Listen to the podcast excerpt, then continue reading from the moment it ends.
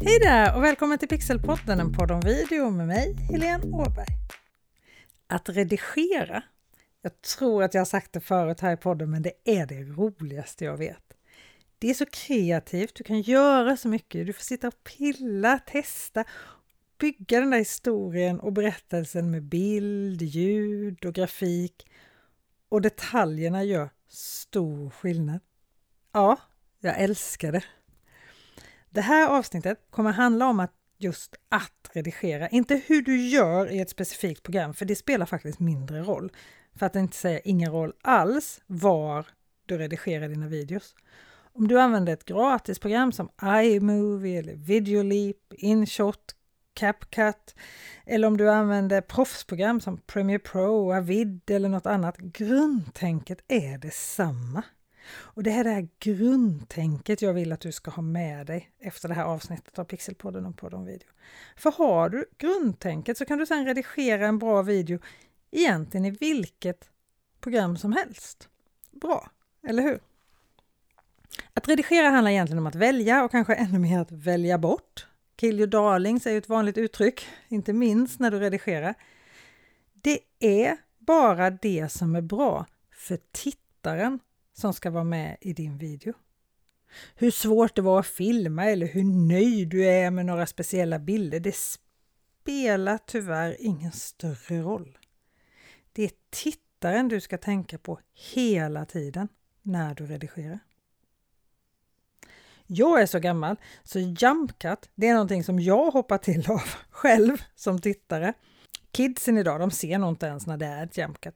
De är så vana vid att se det. Men det är alltså när två bilder är så lika varandra så det känns som att bilden bara hoppar till när du klipper. Och så klipps det på Youtube hela tiden. Även om det faktiskt det senaste året eller åren börjar bli fler och fler som undviker det faktiskt. När jag började redigera, då var det det fulaste man kunde göra, men nu pratar vi mitten av 90-tal. Och sen kom det en vända på slutet av 90-talet när alla klipp skulle synas supermycket och vi lade till och med till några frames med en vit ruta mellan bilderna för att det verkligen skulle synas att här har vi klippt. Men jag vill ju att tittaren ska ta till sig min berättelse, inte var och hur jag har klippt i någonting. Om du klipper mitt i en kamerarörelse, alltså mitt i en panorering när kameran rör sig från vänster till höger eller när kameran rör sig i höjdled eller i sidled då, så kan det också upplevas som ett jump cut, att det hoppar till. Säg att kameran sakta panorerar, alltså rör sig från höger till vänster eller från vänster till höger över en vy. Vacker vy med klippor och hav och solnedgång. Så Sakta sveper den över där och så klipper du mitt i en rörelse till en närbild på någonting. Då rycks ju tittaren från den här rörelsen och den här närbilden du klipper in känns plötsligt väldigt dramatiskt och chockerande. Och mycket i redigeringen handlar om att skapa ett mjukt, rytmiskt flöde som hjälper tittaren att ta till sig information eller en känsla. Som till exempel, du vill skrämmas, så är en läskig närbild extra läskig mitt i en mjuk panorering. Men om det inte är syftet alls, så låt kameran stanna innan du klipper dig vidare till nästa bild. En sak som kanske kan kännas lite otacksamt som redigerare, är att det bästa jobbet som redigerare, det gör du när ingen tänker på ditt jobb. För då flyter allt på Klippen känns inte. Ett sätt att få bilderna känna som om de hör ihop är att använda dig av bildavsökning så att tittaren inte behöver flytta blicken inom videorutan för att ta till sig det som är intressant i bilden i de två olika bilderna som du klipper emellan.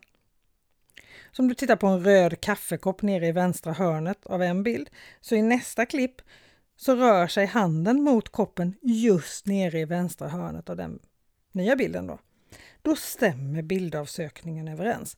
I båda bilderna så är det som är intressant nere i vänstra hörnet och bilderna kommer troligen att passa ganska bra ihop. Och det här är ju förstås en sak som en riktigt duktig fotograf tänker på när han eller hon filmar. Och ju mer du redigerar, desto bättre fotograf kommer du att bli. Ett annat sätt att få två bilder att sitta ihop utan att man riktigt tänker på det, det är att rörelsen fortsätter från ett klipp till ett annat. Om vi fortsätter med exemplet då med kaffet och en person som sitter med en kaffekopp, så tar personen på bild tag i kaffekoppen i helbild, filmat från sidan, och så för han eller hon koppen upp mot munnen. Men precis innan koppen når munnen så klipper vi till en närbild på ansiktet. För vi vill ju visa hur mycket den här personen kommer njuta av sitt kaffe. Och då kommer rörelsen att fortsätta i den här närbilden. Och då kallas det för rörelseklipp. Och det är ett superbra sätt att få flyt i bilderna. Men det gäller att hitta rätt frame här. För om du klipper in närbilden framifrån bara några rutor för tidigt så kommer det kännas som personen tar upp handen i helbilden och sen tar upp den igen i närbilden. Men här är ju bara att testa sig fram och stega fram och tillbaka och ruta för ruta och spela klippet om och om igen tills du får det här att flyta och kännas bra.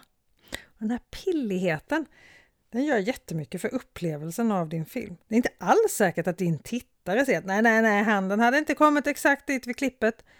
Men han eller hon får en känsla av att det är något som inte riktigt stämmer. Ett annat användbart sätt att få klippen att kännas mjuka, det är att låta ljudet komma lite före bilden, bara lite. Det kallas ibland för G-cut. Det är för att det är den formen ljud och bildspåren får på timelinen när du gör ett sånt här klipp i redigeringsprogrammet. Om ljudet kommer lite före bilden så hinner hjärnan förstå att nu kommer något. Vad är det? Och så när bilden sen kommer så känns det mjukare än vad det egentligen är. Och Det här kan ibland räcka med så liten skillnad som ett halvt ord för att det här ska ge effekt. En annan sak som är bra att tänka på det är reaktioner. Jag vet inte om jag någon gång har tänkt nej, jag har sett för mycket reaktioner i den här videon.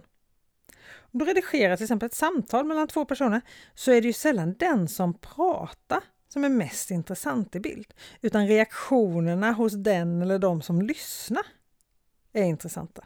Så givetvis ska du visa den som pratar också, allt annat vore ju väldigt märkligt. Men inte bara den som pratar. Och detsamma gäller egentligen allt. Visa reaktioner. Och anledningen till att reaktionerna är så viktiga, det är för att det är de som vi tittare kan identifiera oss med. Mitt lilla exempel här med personen som dricker kaffe. Att se hur den här personen reagerar när hon får sin första klunk kaffe är mycket mer intressant än till exempel en bild på koppen och hur kaffet ser ut i det läget. En annan sak som du kommer upptäcka när du redigerar det du själv har filmat, det är att du behöver filma mycket klippbilder för att få en bra och intressant film. För vi vill visa det som videon handlar om och vi vill visa det från flera olika vinklar och i olika utsnitt, helbilder och närbilder. Jag brukar säga att när du tror att du har filmat allt material, filma lika mycket till. Då har du ungefär det du behöver. Jag brukar alltid försöka ha en början och ett mitt och ett slut i mina klippbilder. Om vi tar personen med kaffet igen. Om det är en person som sitter och dricker kaffe och pratar om hur mycket hon njuter av att gå upp på morgonen och brygga första koppen kaffe. Och när hon pratar om det här, att just gå upp och brygga kaffe, då får jag se hon häller i vatten i kaffekokaren, måttar kaffet och sätter på kaffekokaren. Jag måste inte redovisa varje skopa kaffebönor hon häller i kaffefiltret eller att hon ens sätter i ett kaffefilter i hållaren. Med bra bildavsökning och klipp i rörelse och variation i bilderna och ljudet lite före bilden och så, så kan jag få det att kännas mjukt och som en rörelse i alla fall. Och jag har en början av sekvensen med vattnet som hälls i, ett slut när kaffekokaren sätts på och däremellan så mäts bönorna upp. Inget avancerat, men det ger mer känsla att se henne agera och trött räkna kaffeskopor än att se henne sitta på en stol i köket och prata hela tiden. Så visa så mycket du kan. I sociala medier är det många som lägger musik på sina videos. Lite i tid och otid om du frågar mig. En dålig video blir inte bra med en halvtaskig musikslinga. Men om du nu använder musik så tycker jag att du verkligen ska använda den och klippa dina bilder i takt till den här musiken. Så att tittaren känner rytmen även i bilderna. Det skapar harmoni mellan ljud och bildspår och då kommer också tittaren känna den här harmonin. För det skapar också harmoni hos honom eller henne. Men om du däremot vill skapa lite oro, en känsla av kaos och disharmoni hos tittaren, då kan du klippa i otakt till musiken. Och båda kan ju förstås vara rätt. Bara du vet vad du gör så att du skapar rätt känsla vid rätt tillfälle och i rätt film. Och så till det som får bli min sista punkt i det här avsnittet. Jag skulle verkligen kunna prata hur länge som helst om redigering, men jag har ju också full förståelse för att alla kanske inte är riktigt lika nördiga som jag är när det kommer till redigering, så jag ska begränsa mig. Men det sista är less is more. Undvik effektsökeri. För precis som jag sa i början så är det ju inte hur du har redigerat videon som är det viktiga, utan vad som berättas. En duktig redigerare kan verkligen lyfta fram en berättelse lite extra med bra redigering. Så använd bara de effekter som verkligen hjälper storyn. En professionell redigerare skulle jag säga, utan att ha räknat efter, använder till 90 raka klipp. Inga övertoningar eller dissolver där en bild löser upp sig i en annan eller några andra effekter, utan vanliga raka klipp direkt mellan en bild till en annan. Mycket för att hålla tempot uppe, för så fort du mixar eller använder sån här dissolve eller lösa upp som är väldigt vanligt annars i sån här i iMovie till exempel så har det varit eh, default-läget. Och det är ju lite så här Apples flört med amatörer och det är många redigeringsprogram som har det som default att de tar en mix eller dissolve mellan två bilder. Och det har blivit någon standard.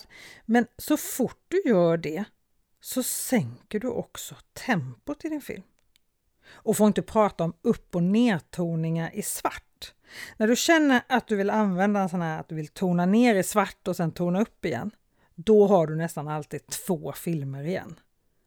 För här i redigeringen är det så viktigt att du håller dig till ett ämne för en målgrupp och att din röda tråd och ditt syfte med videon verkligen följs genom hela filmen.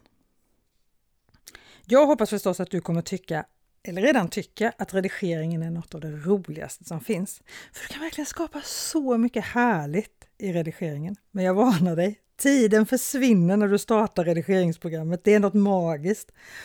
Oavsett, så det är så lätt att sitta och pilla alldeles för länge. Dels för att det är så roligt och dels för att det där pillet verkligen gör skillnad. Jag funderar lite på om jag någonsin under alla mina år har slutat för att jag har känt så nu går det inte att göra mer. Jag kan inte komma på att det har hänt. Det är alltid tiden eller något annat som avslutar. För att du kan verkligen pilla och fixa hur länge som helst. Och är du nyfiken på hur min arbetsprocess ser ut när jag redigerar, hur jag jobbar för att det ändå ska gå så snabbt som det bara är möjligt, för att jag inte ska fastna och göra och göra om, så lyssna på avsnitt 20 här i Pixelpodden, en podd om video. Då får du veta allt som har med just liksom min redigeringsprocess att göra och det kommer underlätta ditt arbete, jag lovar. Okej, superlycka till nu och ha det så bra så hörs vi i nästa avsnitt här i Pixelpodden, en podd om video.